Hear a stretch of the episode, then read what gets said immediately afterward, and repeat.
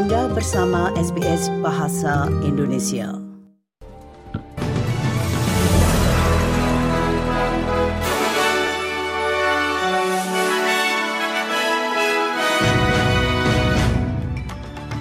Warta berita SBS Audio untuk hari Jumat tanggal 2 Februari. Sari berita penting hari ini, pemerintah federal memanfaatkan oposisi yang belum memiliki posisi formal dalam revisi pemotongan pajak tahap ketiga.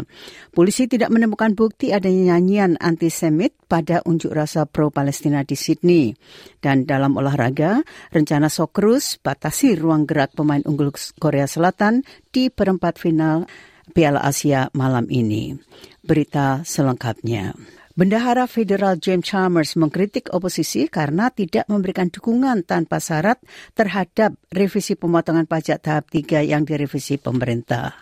Pemimpin oposisi Peter Dutton tidak akan berkomitmen penuh mengenai pemotongan pajak sampai parlemen kembali beroperasi minggu depan. Uh, they know what these tax cuts are all about. We've made the detail very clear. Uh, we've been explaining why we've come to a different and better position. Uh, we've been upfront about what it means for workers, uh, and they should stop stuffing around and stumbling around looking. Sementara itu, sebuah organisasi besar Yahudi mengatakan mereka mendukung klaim bahwa frasa antisemit digunakan pada demonstrasi pro-Palestina di tangga gedung opera Sydney.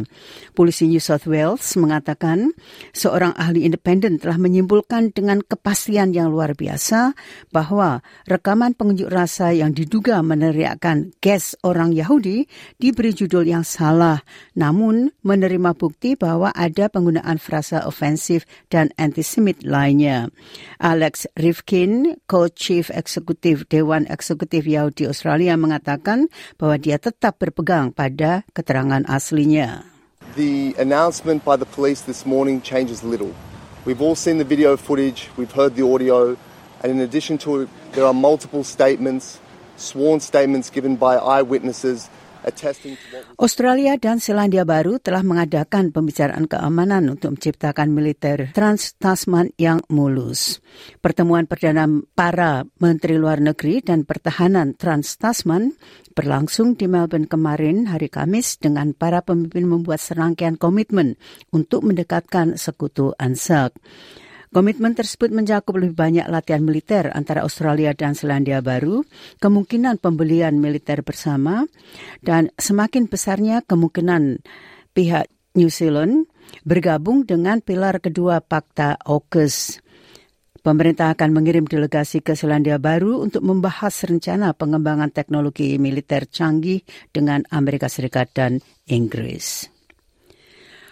Perselisihan industrial antara Maritime Union dan operator pelabuhan terbesar kedua di Australia, DP World, telah berakhir. Kedua pihak pada prinsipnya telah mencapai kesepakatan setelah tiga hari negosiasi di Fair Work Commission. Perselisihan upah telah berlangsung selama berbulan-bulan dan DP World mengancam akan mengurangi upah pekerja yang terlibat dalam aksi industrial. Polisi mengatakan upaya untuk mengambil barang dari rel kereta api di stasiun Sydney Utara berakhir dengan tragedi dengan kematian dua orang. Wakil Komisaris Polisi New South Wales, Mal Lanyon, mengatakan Tampaknya seorang pria dan wanita memasuki jalur kereta api di Berowra sekitar tengah malam pada hari Jumat 1 Februari untuk mengambil sebagian harta benda mereka. Pria berusia 20 tahun itu membantu wanita berusia 30 tahunan itu keluar dari rel ketika mereka ditabrak oleh kereta barang pasangan yang belum diidentitas ini kemudian dirawat oleh para medis tetapi meninggal di tempat kejadian. Pria ini mengatakan kepada ABC bahwa dia sedang melewati stasiun pagi ini 2 Februari ketika dia menemukan layanan darurat yang hadir. I noticed the car park, both ends of Barawa Station car park were blocked. Multiple police cars and a fire engine was in the car park. Kelompok-kelompok kemanusiaan Australia sedang mencari pendanaan tambahan untuk membantu mengatasi krisis di wilayah Palestina dan menyoroti konsekuensi dari penghentian pendanaan ke Badan PBB untuk pengungsi Palestina. Dalam suratnya kepada Perdana Menteri dan Menteri Luar Negeri, Dewan Pembangunan Internasional Australia yang dikenal dengan ACFID menyerukan tambahan bantuan kemanusiaan senilai 100 juta dolar untuk Gaza dan tepi barat. It is simply not tenable uh, to cease funding right now. Must, that suspension must be immediately lifted because otherwise there will be a complete collapse of all humanitarian assistance to 2.2 million people.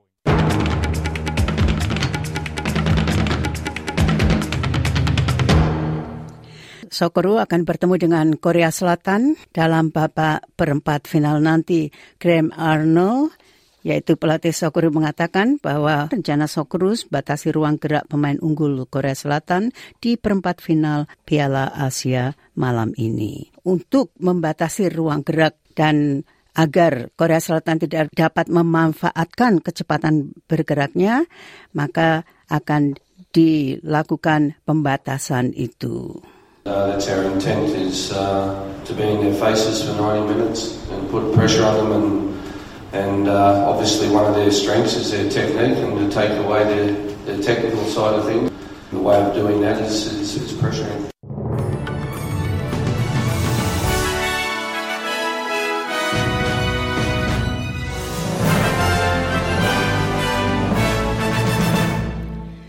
Nah, sekali lagi sari berita penting hari ini, pemerintah federal memanfaatkan oposisi yang belum memiliki posisi formal dalam revisi pemotongan pajak tahap ketiga. Polisi tidak menemukan bukti ada nyanyian anti-Semit pada unjuk rasa pro-Palestina di Sydney. Dan dalam bidang olahraga, rencana Sokrus batasi ruang gerak pemain unggul Korea Selatan di perempat final Piala Asia malam ini. Sekian warta berita SBS Audio untuk hari Jumat tanggal 2 Februari.